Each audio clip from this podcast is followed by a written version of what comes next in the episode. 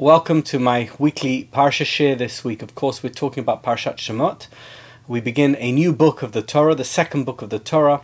It's a very important beginning because actually it's the beginning of the rest of the Torah. The first book contains, as it were, the preamble of Jewish life, the origins of humanity, the origins of creation, the formation of the family that ultimately became the Jewish nation.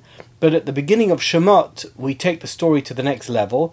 And actually, from the beginning of Shemot until the end of Devarim, the story is the story of one primary individual and his impact on a nation that became known as Bnei Israel, Knesset Israel, Klal Israel, the nation of Israel.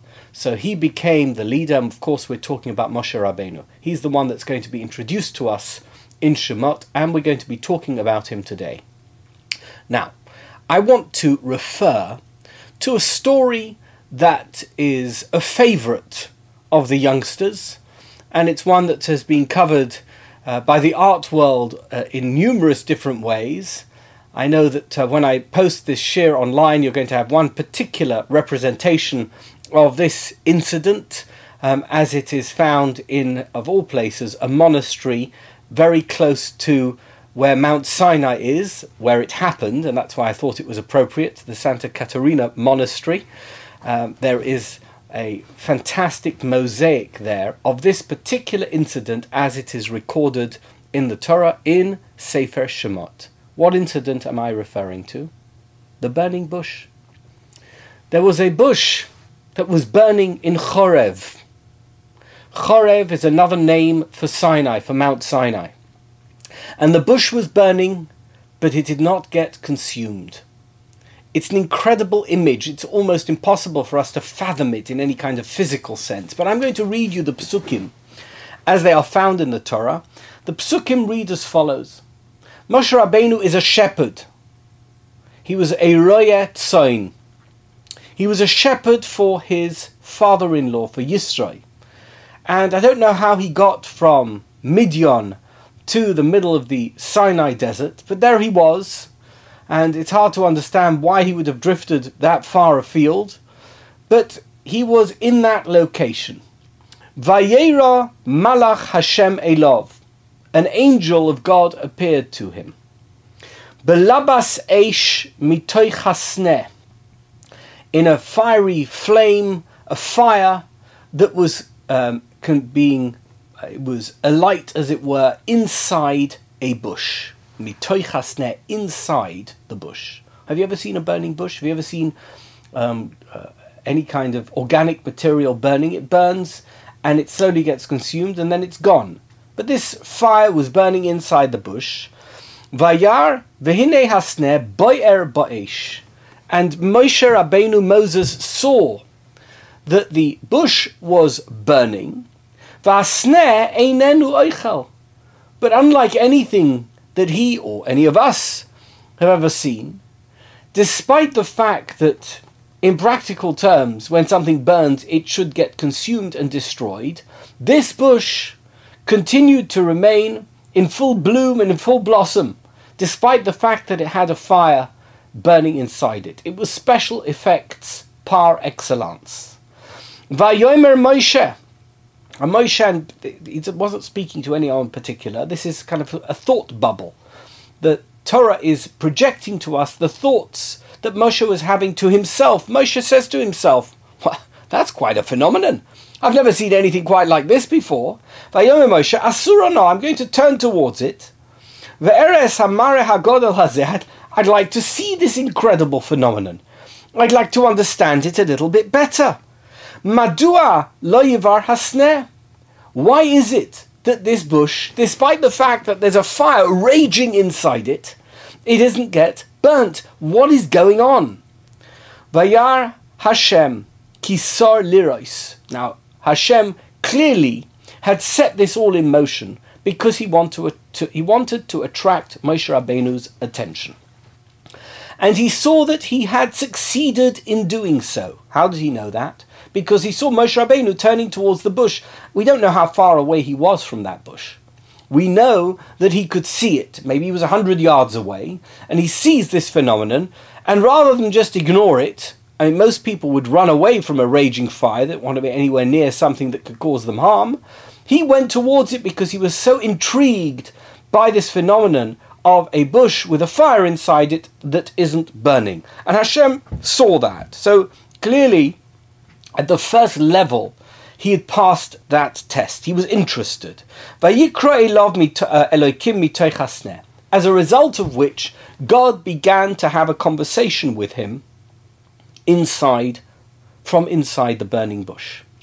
So this is the first moment that Moshe Rabbeinu eh, receives prophecy. He becomes a prophet at that moment. He had noticed something out of the ordinary, and he did immediately realize that this was something that was more than just what he was seeing, and he was interested and intrigued to find out more. And in a minute, we're going to see what the Nesivos Sholem believes was the reason that Moshe Rabbeinu was so intrigued by the bush. In other words, it wasn't simply uh, a scientific phenomenon or anomaly that was surprising to him. There was something much deeper than that, and that's what we're going to be discussing today. This unusual phenomenon, what significance did it have? And indeed, why is it that Hashem, at the very first moment when he appears to Moshe Rabbeinu, chose to appear to him in this particular way? And we know that Moshe Rabbeinu is such an important uh, leader for the Jewish nation. He is going to, for the next 40 or so years, he is going to be the shining light of the Jewish nation and, in fact, of nascent Judaism. So to this day, we refer to Moshe as Moshe Rabbeinu. He is our initial, our original, our foundational teacher. He taught us the Torah. All the Torah that we have today is based on him. This was his first moment of revelation. Why was this very unusual method chosen to be his medium of revelation. Why did God appear to him in a burning bush? That's what we're going to be dealing with today. But let's just deal with some practical matters. Let's do some housekeeping first, and then we'll get to the meat of today's share. So, Vayomer, and he said, Al tikrav haloim shal ne'olecha me'araglecha. Don't get too close. God warns Moshe Rabbeinu. He says to him, I know that you've seen something which you find surprising, intriguing, and uh, uh, very difficult to understand, but don't get too close. In fact, shall um, take your shoes off, because the place upon which you are standing is actually a very holy place. It's very, very holy and spiritual, and it's higher than you know the physical elements that you can see and perceive there's something much more going on here and you have to take your shoes off. A question to you. Why take your shoes off? What difference does it make if Moshe Rabbeinu is wearing shoes? I know that we're all familiar that the Kohanim take their shoes off when they do uh, Birkas Kohanim. Have you ever thought why? Has it ever bothered you? Why do they need to take their shoes off? Why can't they just take their hat off? What is it about the shoes that is so significant that they need to take them off. And the basis for this entire idea is found in this story, because we know that Moshe Rabbeinu was in a very holy location. He was on Har Sinai, and he had to take his shoes off. Why? Ki admas koideshu. It is very holy land. It's holy territory. What is it about holiness and spirituality that cannot tolerate somebody wearing shoes? That's something that we need to understand. So he tells him to take his shoes off. But now we're going to turn to the Nesivos Shalom, and we're going to see the questions that Nesivos Shalom feels that he needs to deal with in order to understand this story, and in order for us to gain lessons from it. As we know, I've said it so many times in all my shiurim, there's no story in the Torah that doesn't have a lesson for us, that doesn't have a significant lesson that transcends the time and place in which it happened. It's not that we are, of course, it's interesting to know that Moshe Rabbeinu met Hashem in this particular way. But why is it important for us to know that? Can't we just know that Vayera Hashem Elov, that God appeared to him? Why do we know that he had? Why do we need to know that Hashem appeared to him in a bush that was burning, that wasn't getting consumed. What is the significance of that to us right now in the here and now? Says the Nesiva Shalom, Yesh levar inyan hamare hagodel hazeh. We need to understand what is the significance of this particular um, vision, as it were. That's what the word mare means. It may have been a physical vision, something that was actually happening in front of him, but in terms of its significance, it was a vision, it was a spiritual vision. Something was going on that was meant to convey a, a message. The vision had a message to impart. What was that message, says the Nesiva Shalom? Ashehera HaKadosh Baruch Hu Moshe Terem um, Sholchai. Why did Hashem need Moshe Rabbeinu to see this vision of a bush that has a fire inside it but which isn't getting consumed by that fire? Why did Moshe Rabbeinu need to see that vision, as it were, before going and rescuing the Jewish nation from Egypt and bringing them out in the Exodus that we all know that happened, we refer to as Yitziat Mitzrayim.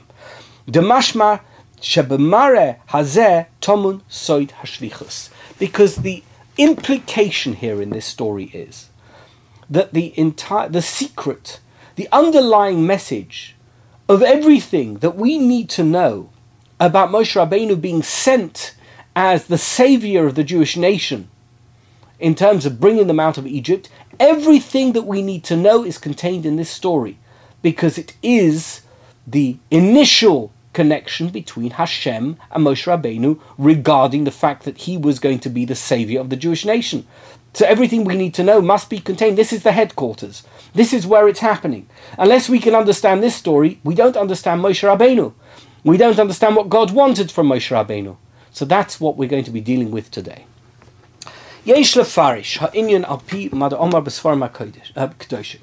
We can begin to understand this if we look at another matter that requires unpacking, that requires greater understanding, and that is Bavir Mara Kosov in the explanation of that posuk which teaches us, you know, there's a posuk, it can be found in Dvarim, Perik Tes Zayin, the in, in Devarim, when we talk about Yitzias Mitzrayim, one of the things which is said is that Ki Pozon Yotzasa Me'eretz Mitzrayim. How did you leave Egypt?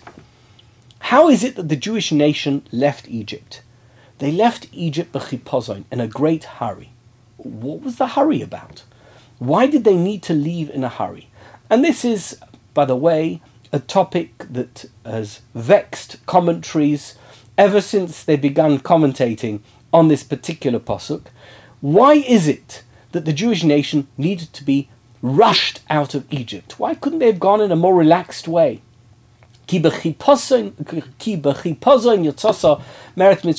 You, you left Mitzrayim in a hurry. What was the necessity for this hurry?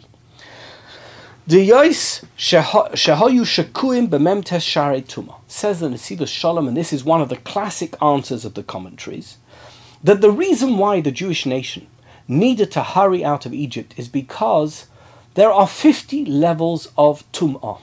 There's 50 levels of impurity. That means if there's a scale of 1 to 50 of how impure you can be, of how involved you are in the physical aspects of the material aspects of um, existence, there's a scale of 1 to 50.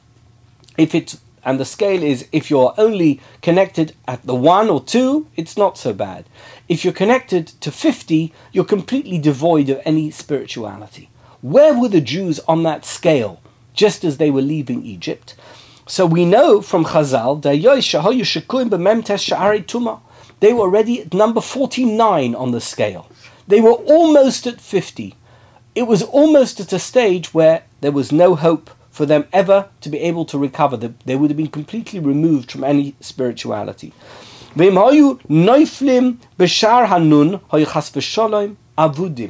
Had they actually made it to number 50 on the scale, they would have been completely lost. The Jewish nation would never have been able to make it out of Egypt. Game over. And for that reason, they needed to be rushed out of Egypt. They couldn't wait another minute because another minute might have meant that they would get to number 50 on the scale. We can't allow that to happen. You know, when you have you ever seen one of these movies where there's a a bomb and there's a timer on the bomb and it's going I don't know where the timer starts. It may start at five minutes and slowly going down 459 458 and the camera sort of zooms in on that little digital clock and it's going at 00 um, 6 005 004 and you, you've got only two or three seconds left before the bomb is going to explode and everything's going to be destroyed. And of course in the movie the uh, the bomb is, diffu- is uh, they manage to uh, disarm it and it doesn't explode. But the tension is there because they we know we are the watching we're watching this movie. We know that if the bomb doesn't get disarmed on time then it's going to explode and cause devastation now of course we're not that nervous when it's 459 458 457 and we're getting more nervous when it gets to 250 249 etc and when it gets to 130 129 128 we're even more tense and when it gets down to 005, 004, 003, 002, it's 01, it's going to explode. It's all over. We know that the game would be over. The movie would be over, but that's the tension. It's dramatic tension. Imagine that dramatic tension as the Jews are leaving Egypt. They're about to leave Egypt, but if they don't get out right away, the clock is ticking. It's no longer at 459, 458, 457, 456. No! It's at 005, 004, 003. If they don't get out by 001, the bomb is going to explode. They're going to be avudim, says the Nesivos Sholem. Course, he doesn't use that analogy with the bombs in movies, but I'm just using that by way of illustration. The fact is that if the Jewish nation would have remained even one more second in Egypt, that's the implication of this Memtesh Shari Tuma idea. They would have got to Shar Nun, they would have got to 50, and then it would have been devastation. It would have been over. They couldn't have left Egypt because they would have been completely and utterly destroyed in terms of their spiritual worth, their spiritual value. That's what the Nesivos Shalom wants to talk about now in greater detail. We need to understand this entire idea. I want to ask you a question. Could God defuse the bomb when it was still at 459, 458, 457? Of course. So why did he wait until the last minute? I mean, there's no viewers there. This is not dramatic tension for a Hollywood movie. Why exactly did Hashem wait until the last minute? We need to understand Madua Ad Why did Hashem want the Jewish nation to be at that moment of great tension? of great desperation, of almost certain death. Why did it need to be at that moment that they left Egypt? Why couldn't they, they have left a day or two or five before, or a month before, or six months before, when they weren't at Mem Teshari Tuma yet? They were only at Mem, and they had another ten to go. Why did he have to wait until it was Mem Tes? ומדוע לא יציאם קודם ששוקו במם תשערי תומה שלא יהיו בסכנת איבודים? Why did Hashem wait until they were literally at the very last minute and they were in danger of being completely and utterly destroyed in terms of their spiritual worth and value? Why did he wait until then? Why didn't he free them earlier? Elo, oimek ha'inyan bazer al derech moshel. Let me explain to you the, uh, the inner essence of this idea by way of an analogy. Legarin hazera hanizra ba'adoma. Let's think about a seed that's planted in the earth. Why would you plant a seed in the earth, by the way? Because you want to want it to grow into a beautiful plant. Either it's a fruit tree, or it's vegetables, or it could be a beautiful flower. Whatever it is that the seed is, you plant it into the ground. Now, what does the seed look like before you plant it into the ground? Very nice. It's it's absolutely lovely. Ella, um, dekoidem markiv hagarin ad nisha boy ki im kusta de chayusa. So when the, you plant the seed in the ground, when you're planting it, it's fine. Slowly it disintegrates. It rots in the ground until the only thing left in it, and he uses here a Kabbalistic term, kusta de chayusa. What's kusta de chayusa? It's a tiny element, it's a fraction, it's a tiny spark of life. There's something inside that rotting seed that will eventually emerge as the source of life for the plant that's going to grow from it. If you look at that rotten seed, you think to yourself, it looks disgusting, nothing could come from that.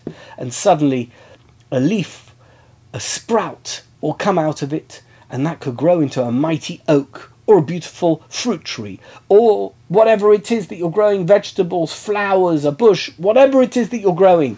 That source of life comes from the most unexpected place there is a kusta de chayusa in that seed, and it rots until it almost appears as if it's there's no hope left for it. But the kusta de chayusa produces the plant that emerges from it. And then it begins to grow. Only when, as it were, the night is darkest, when it's at its most rotten, that's when it begins to grow into a plant.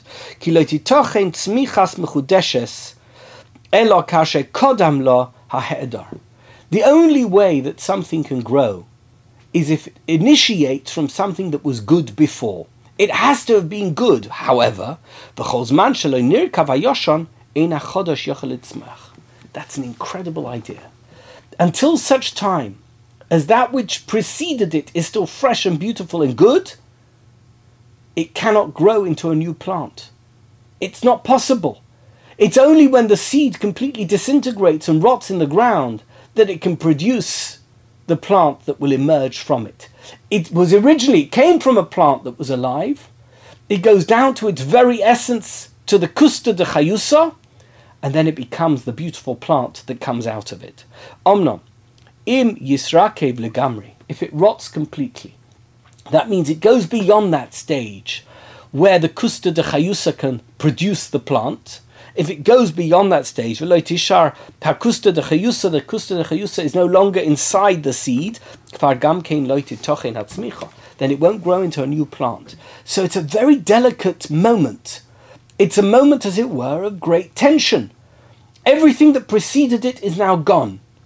It has a great uh, path ahead of it, a plant that can grow into something beautiful and wonderful. Or there's another choice it can go off the deep end and disintegrate completely, and nothing is going to emerge from it. Uzman hatzmicha mechudeshes hukashe hagarin nimtza v'hakiyum. Do you know when something new can grow? It's exactly at that moment between the beauty and the original life of the plant that came earlier and the new plant that's going to emerge from it. It's that point. It's a very thin line.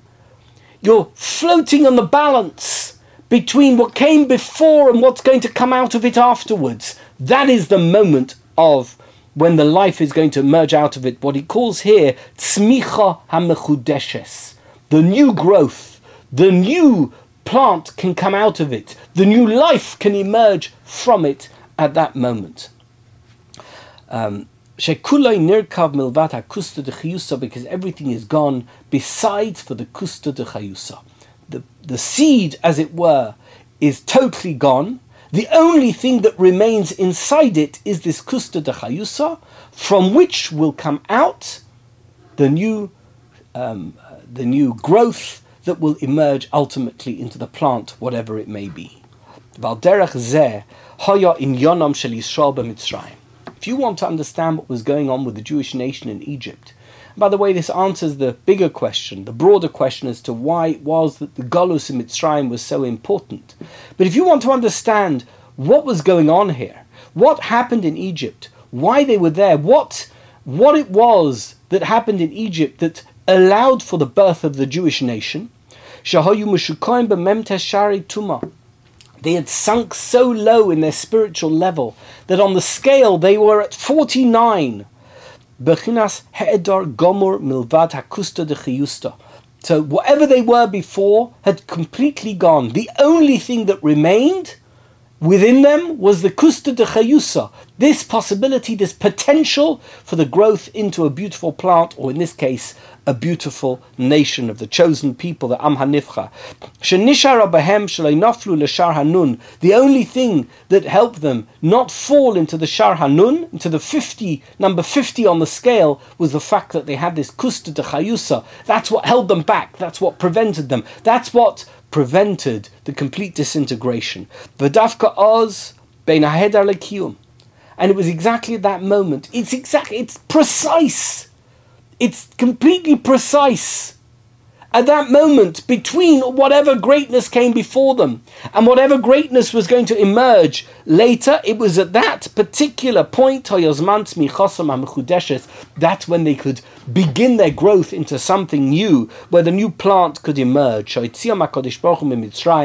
that's when God took them out of Egypt. That was the moment, the appropriate moment for them to be um, go to go through the Exodus, v'noilad am chodosh ha'am hanifchar Lashem, and the new nation was born, the am hanifchar Lashem. V'ze inyan ki bechipozoin, um, and this was this explains the entire idea of ki bechipozon yotzosom eret mitzrayim. If you want to understand why did they need to rush out of Egypt, remember that question we just asked it a few minutes ago. Why the rush? Why couldn't God have taken them at an earlier point, at the 459, 458, 457, etc. Why couldn't you? Why did he have to wait until it was 002, 001, almost the explosion, the complete destruction of the Jewish nation? But this explains it. Why does it explain it? Um, because Sharia Kodesh Baruch Hu Moshe Bereishish This was um, sorry, I've, I've, I've, skipped a few lines. This explains why it had to be in a hurry. Before then, God couldn't take them out, couldn't remove them from Egypt. It wouldn't have been the right moment. It wouldn't have been the moment when Hedar was gone and Kiyum was about to emerge. The gamloi ma'uchar and he couldn't take them out any later. Of course not, because by that time the seed would have rotted completely in the ground. They would have been at Sharanun and game over. It was only at that point where the only thing that remained was the kusta de chayusa, that he could redeem them. There was nothing left from their past in terms of who they were. They completely changed themselves. They'd become a, a blank uh, sheet of paper. There was only the Kusta de Chayusa, and now the new nation could emerge. V'zehu inyan hamar hagodol sharia kodesh Moshe, and this was the great vision that God showed to Moshe Rabbeinu right at the beginning, Bereshish Lichusoi, before he even began on his mission. V'hine hasne boyer bo'esh, v'hasne einenu eichel. That's the vision. Think about the vision. The bush is burning. It's destroying itself through fire. It's going to be gone. In one minute, it's going to be gone. The fire will have destroyed it. But it doesn't get destroyed. It's still there. It's still alive. It's an amazing vision if you think about it. The visual is unbelievable. You're seeing something that's destroyed, and yet it isn't destroyed. What does it mean? Koichos hatuma es klal Yisrael. That the forces of evil, the forces of tumah, of impurity, are slowly destroying there like a fire that's burning within the Jewish nation. The bush is not burning. The Jewish people remains alive. The Jewish people remains vital. It may, remains strong. It remains able to survive that onslaught of the fire. That's the bush that's burning, that's boyer ba'esh. However, hasne eina. That the eineno oichel, the sneh, the bush, does not get destroyed. She'enom nisrofim legamra. They never get destroyed completely. It's not possible to destroy them. Elonishar bahem adain kusta de chayusa. The kusta de chayusa still remains within the Jewish nation. They're able to withstand the incredible pressure of the Memtes Share Tuma. Why? Because they still have their Kusta de Chiyusa, and now the growth, the Kiyum, the new beginning can actually start. Valzeh Hispale Moshe. And it was this that so surprised Moshe. Why did he turn towards the bush? Why was he so intrigued and interested to see more?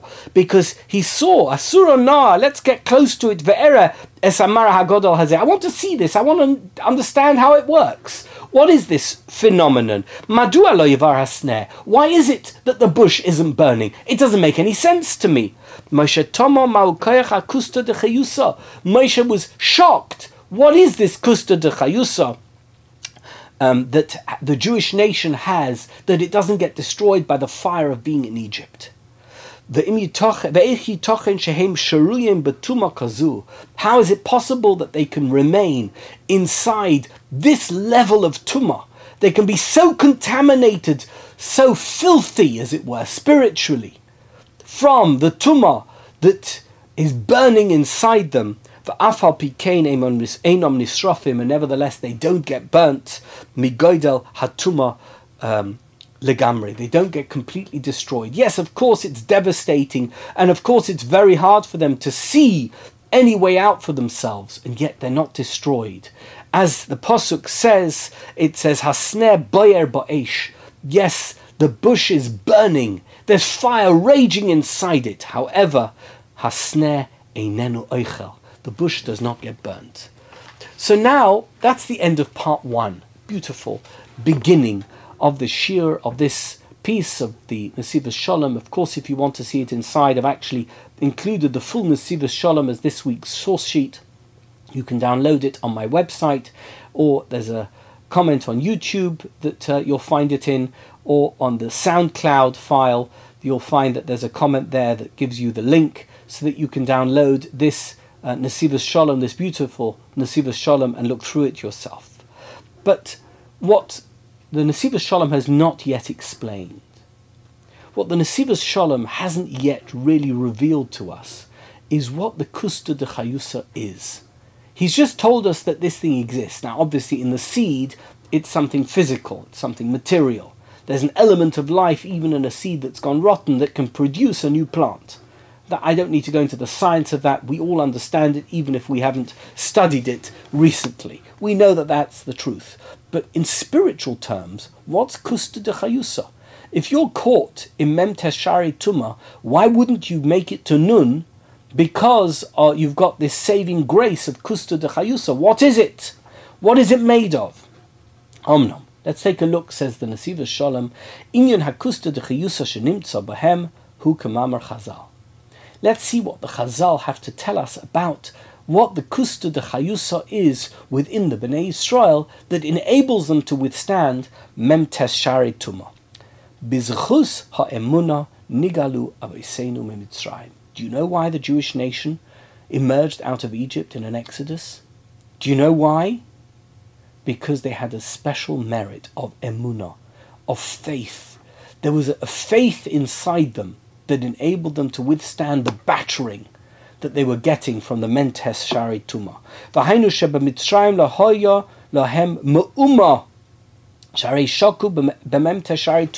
They had absolutely nothing. There was no level of spirituality in them. They were completely removed from any kind of, as it were, connection between them and Hashem. Nevertheless, There was a deep-rooted faith that they had inside them. They didn't even understand it, they didn't even know what it was, but they knew that God exists. And that level of faith, we know that Vayitzaku, they cried out to God. They didn't even understand what they were doing, but they knew that God exists. That emunah was their saving grace. It is that that we refer to, or that the Nesivos Shalom refers to, as the Kusta de Chayusa of the Jewish people. K'de'isa b'chesed la'avram, he quotes the Sefer Chesed la'avram. Sheha'emuna hi b'chinas koyach heheyuli. If you want to understand what is the primeval, the, uh, the initiating strength or power of anything, it is emuna, the, the foundation of what it means to be a person of faith is to have that spark of faith. That kusta de chayusa, that is the platform for everything that comes afterwards. Shehi b'shoyresh nishmais Yisrael, neshamas Yisrael. If you want to know something, every neshama of a Jewish person, every neshama has inside it this shoyresh ha'emuna. Shehim chelek Hashem amai. You understand that we have inside us a piece of Hashem. We have inside us something, it's a spiritual, we, it's hard to define, it's hard to understand, but within us, every single one of us, we have a kernel, a tiny seed, the smallest fraction of whatever it is that is called emuna, that is pure, unadulterated, unaffected emuna. We believe in Hashem. And what does that mean? The fact is that this resides within a human body, and the human body has got all types of other influences going on. And sometimes it gets covered and it gets obscured and it gets lost within the human condition, but that doesn't mean it's gone. You can't toss it out. It's not trashed. It's still there somewhere, buried deep inside us. It's a shirish. It's at the root of every single Jew that we have this kusta de chayusa of emuna. That's what the Chesed Avram says. Lochein ma'aminim b'nei ma'aminim nikro. That's why we are referred to by Chazal as believers, the children of believers. Ratzalaima, what does that mean? Shekein yisoid nafsham mishoyesh emunav emes. It doesn't mean that our parents were believers, but we, when we believe, believe because within us there is a believer. We believe because we've discovered the believer inside us. We are maminim b'nei, as it were. We are descended from, or the result of, the ma'aminim within us. That we have this shirish within us of faith, and that leads us to be openly faithful to Hashem, not something that's buried deep inside us. That's what the Chesed Lavram says. Even if a Jew finds himself in the most terrible place, in the deepest, darkest place that a human being can be in spiritual terms, he's in a terrible, terrible place. Even if he's completely enveloped by the 49th level of Tumah. He's that far down the scale or up the scale, I don't know how to refer to it.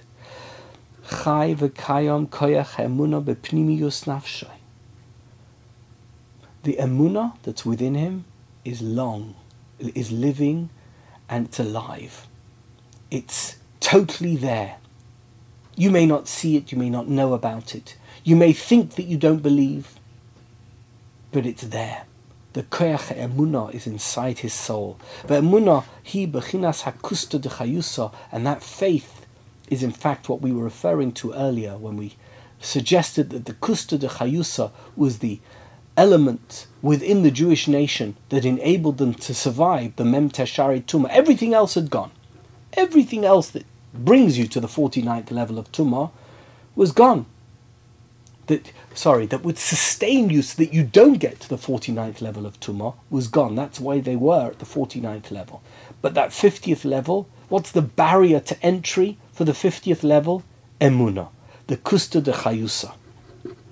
Uh, so hatzmicha mechudeshes, and it was from this that they were able to grow into the Jewish nation that stood at the foot of Mount Sinai and said, Naaseh nishma. Each day between Pesach and Shavuos, 49 days each day, they rebuilt themselves one day after another, got back to the next level that they needed to be on in order to get away from the 49 levels of Tumah until they reached the foot of Mount Sinai and they were able to say, it wasn't something that was buried deep inside them, they were able to say, full throttle, with all their hearts, Na'aseh nishma, we will do whatever Hashem tells us and then we will listen because they were no longer at the Memtes Sha'ari Tuma, they were now where they needed to be. They'd reached that level where their faith wasn't buried deep inside them, but it was open, it was out there, and they could accept the Torah. That's but how did that happen? Because they had the kusta de chayusa of emuna when they even even as they were in Egypt. Uh, Moshe Rabbeinu al Shalom. So if we want to understand, there's a question here. Why did Moshe Rabbeinu never go earlier to save the Jewish nation from Egypt? And how did Hashem convince him that now was a good time to go? If Moshe Rabbeinu felt himself to be somebody who understood the needs of a nation, surely he could have gone and inspired them to whatever it is that they needed to do in order to emerge out of Egypt. Why didn't he ever think about it before? What it, and what was it that Hashem told him right now at the burning bush that changed his mind? So here we have it. Because Moshe Rabbeinu said, you know why I've never gone? Do you know why I can't go to Egypt? They're not going to believe in me. They're not going to take any notice of me. They're not going to think that I'm a serious person, that I can ever save them, that I can be their savior and help them out of Egypt. Because at this stage he thought that even their emunah is no longer a feature of their lives. They don't have faith in Hashem. Therefore, they're not going to believe in me as a messenger of God. They're not going to believe that it's possible for, the, for them to emerge out of Egypt because their kusta de chayusa has gone. Because of the incredible weight of impurity and lack of spirituality in which, in the midst of where they lived, they, they live in that environment on an ongoing basis. It's not possible for them to have um, any kind of emuna, impurity. There's no, there's no opening for emuna in such a situation. The kusta has gone. They, they're living in the midst of the most uh, godless environment that's possible. Where's their emunah? They won't believe in me, not me, me as Moshe Rabbeinu. They won't believe in me as a messenger of God because that, that element of faith has gone. Omar. And therefore he was so intrigued by this vision, the visual. Think of it, the optics here. He sees a bush that's burning but doesn't get destroyed. He says, I want to see that. That's interesting. That's teaching me a lesson. It's teaching me something I didn't know. Why? He says, I, I need to understand why the bush isn't burning. I need to understand how that's possible because I assumed that if anything is burning in a fire, the fire destroys everything in its wake. It's not possible for anything to survive, and yet I see here the bush survives. How is that possible? How is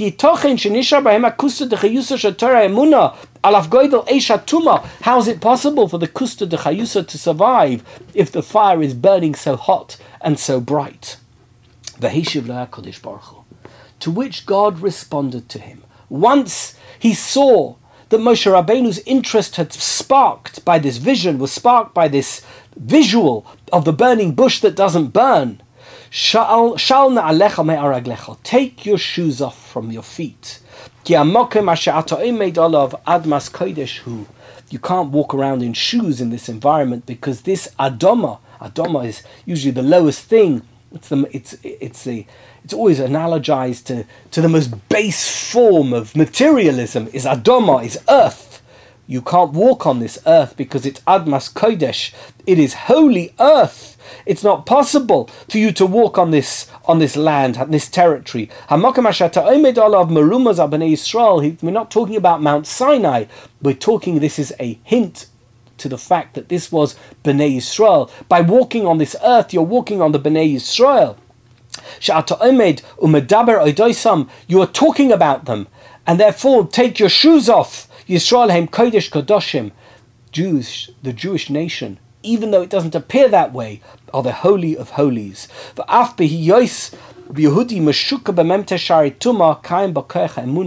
And teaching a profound lesson and a lesson that Moshe Rabbeinu team seems to have taken completely on board. The Jewish nation may appear completely lost to you. They may be com- seem appear to the outsider to be completely um, worthless in terms of their spiritual value. And God was saying no such thing because they still have the kusta de chayusa. By the way, God would come to learn that lesson again from Moshe Rabbeinu many times. How many times did God come to Moshe Rabbeinu and he'd given up on the Jewish nation and Moshe Rabbeinu reminded him, Ah, uh-uh, you told me at the burning bush there's a kusta de chayusa, there's a shoresh emuna. The Jewish nation has something else. There's something special. There's something beyond what it seems. Yes, they can worship an Egel, but there's a Kusta de Chayusa. Yes, they can reject um, the uh, going to Eretz Yisrael because of listening to the spies, but there's a Kusta de Chayusa. Yes, they can demand going back to Egypt because they're not happy with the But there's a kusta de chayusa. There's a shoyrish emunah. There's something worth working with. They can come out of it. They can come out of Memtes Shari Tuma and stand at the foot of Mount Sinai and say, Naaseva Nishma. That is the lesson of the burning bush. That's what's going on here. And that's what it means. And the he quotes here um, one of the uh, one of his ancestors who says, "Sha'al Yehudi lahamin, Sha'al Sha'al Yehudi lahamin, Shahu mamin." Every Jew has to believe that they are a believer. It's so profound. It's really so inspirational. A Jew has to believe that they're a believer, but they'll tell you to your face, "I don't believe." Just say to them, "No, no. You must believe that you're a believer, even if you think you're not a believer." You are a believer. But, but I don't believe. Somewhere inside you, you believe. There's a pintalayid. There's something going on inside your heart. There's a shoresh emuna. There's a kusta de chayusa. There's something inside you that believes in Hashem. You need to find it. Keep searching. The search has to go on. You'll get there. But a Jew has to believe that they are a believer. Who even though he doesn't feel that way, he has to believe that within him somewhere there is a believer and he does believe. Ella There are clouds that are covering the light of his emunah.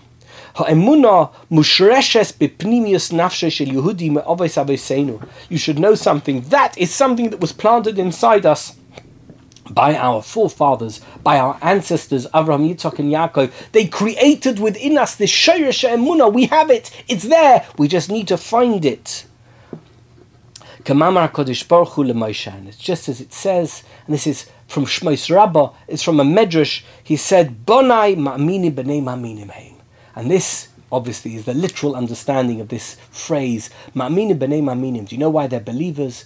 Because their ancestors were believers. They come from a family, from, from a tradition, from ancestry that are believers. And therefore they are also believers. They may think they're not. Oh, they may have compared. I'm an atheist. You know, I heard once from Shlomo Carlebach, he used to go and speak in colleges all over the, the United States, I guess all over the world. He would go and sing for them, tell them stories. And at some point during his uh, presentation, he would say to them, Okay, I want to know which religion you are, all of you people. And some people would stand up, say, I'm a, I'm a Christian, I'm a Catholic, I'm a Protestant, I'm a Episcopalian, I'm a Muslim, I'm a Hindu. He said, invariably, if anybody got up and said, I'm an atheist, they were Jewish. Because there's plenty of Jews who believe that they don't believe. But learn the lesson of this incredible Nesivos Shalom every Jew has to believe that they're a believer, even if they don't understand how they could be a believer. And even if there's so much doubt and they're completely immersed in a non believing environment, in Mem Tashari Tuma, they are believers. Bonai heim. Even if the bush appears to be burning in fire, it does not get consumed. That kusta de chayusa remains inside you.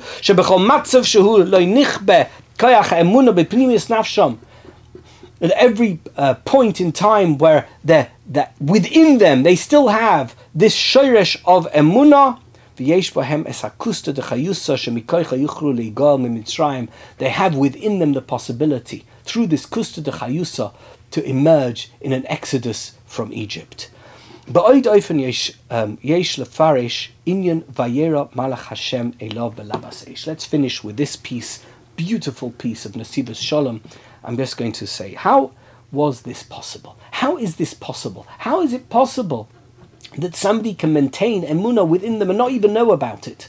How is it possible to do that? How can you sustain something within you? How is it possible that within this seed that is rotting in the ground, there is something that can enable the birth of a plant? How is it possible? So he says, Vayera malach Hashem elav belabas eish, vasne einena oicha. He says, let's, let's look at this pasuk. That the malach appeared to him inside uh, the fire, this flame of fire, and the bush didn't burn. Al yasoid hamavur um, shekoichai haruchani shel Yehudi eino necha v'nisraf legamri. And this reveals to us that the koyach emuna can never be completely destroyed within a Jewish person. Din eksiv lahalon, Re'era isi es ani ami. Ki es machoivov. Hashem says to Moshe Rabbeinu, um, look, take a look, um, the plight of my people. I know their pain. Incredible posuk. Why is it incredible? Because it says Re'ei Ra'isi, look and look. Or Re'ei, I can see. Re'ei, look. Ra'isi, I can see. What does it mean, Re'ei Ra'isi? Why does it have to say Re'ei Ra'isi? Just say Ra'isi, I can see. What is it, Re'ei Ra'isi? Why the double language? Zeb Medrash, the Medrash says, Ra'isi loinema ela Re'ei Ra'isi. The Medrash teaches us, it doesn't say to Moshe Rabbeinu, God doesn't say, Ra'isi, I saw, I can see. It says, Ra'ei, take a look. Ra'isi, I can see. Why? Amaloi Kodesh Baruch Hu. Moshe. God says to Moshe Rabbeinu, Moshe, listen to me. You can see one type of vision. What you see is what you see. However, I can see two visions. I can see what you can see, but I can see something else that you can't see. Something completely different. How do we explain this medrash? Alpi Mamar Moran HaKodesh Mikobrini says, one of my ancestors, the Kobrina, he said as follows, Shahagorua beyoisehu kasha Yehudi mashlim im the worst thing that can happen to anyone is that they become completely, they give in to their reality. The reality is as it is and nothing can ever change. Mitziusei haruchanis, your spiritual reality is as it is. I am what I am. It is what it is and nothing is going to change. Kamoshe, he, the Einoi Omar Lishnoisa, does nothing to change. It does nothing to improve his spiritual status. I am what I am. I do what I do. I believe in the way I believe and that's it. Shekolzman Yehudi enoi Mashlim Esamatzius if a Jewish person is not conscious of the fact that his Mitzir Saruchani can improve,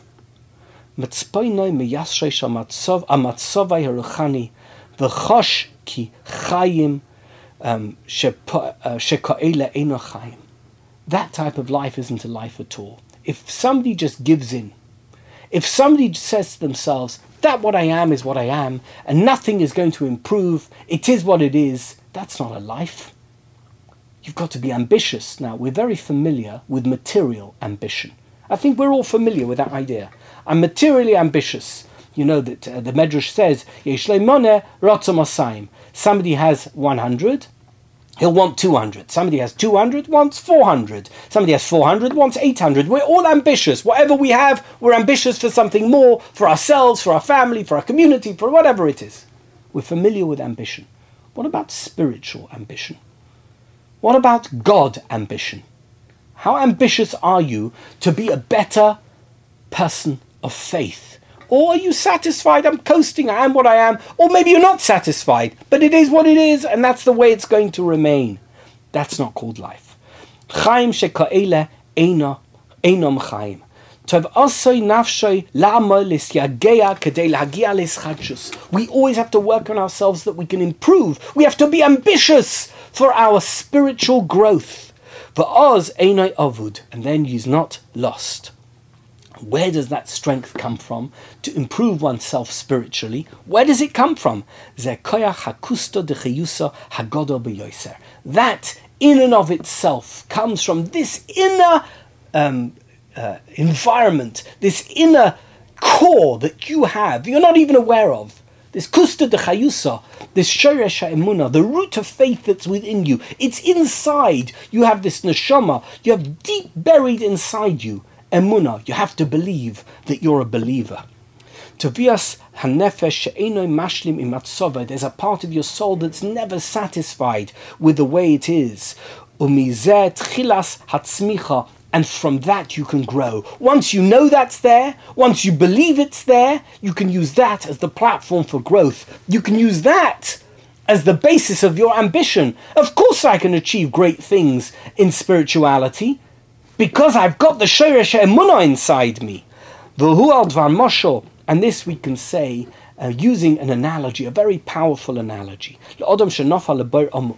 There's a person who fell into a very deep pit. Shekolzman, Sheshomim Oisai Livchais Velitzoik. At every moment that you can still hear them crying out and shouting that people should help them. Help, help, help me, get me out.